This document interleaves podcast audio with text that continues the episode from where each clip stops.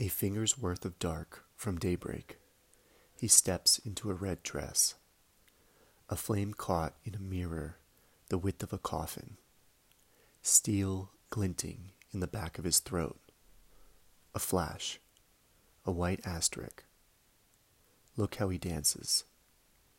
The bruised blue wallpaper peeling into hooks as he twirls.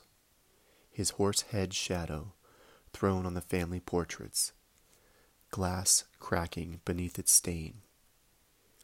He moves like any other fracture, revealing the briefest doors.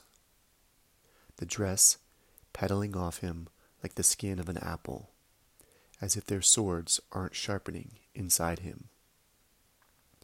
This horse with its human face, this belly full of blades and brutes as if dancing could stop the heart of his murderer from beating between his ribs. How easily a boy in a dress, the red of shut eyes vanishes beneath the sound of his own galloping. How a horse will run until it breaks into weather, into wind. How like the wind they will see him. They will see him clearest when the city burns.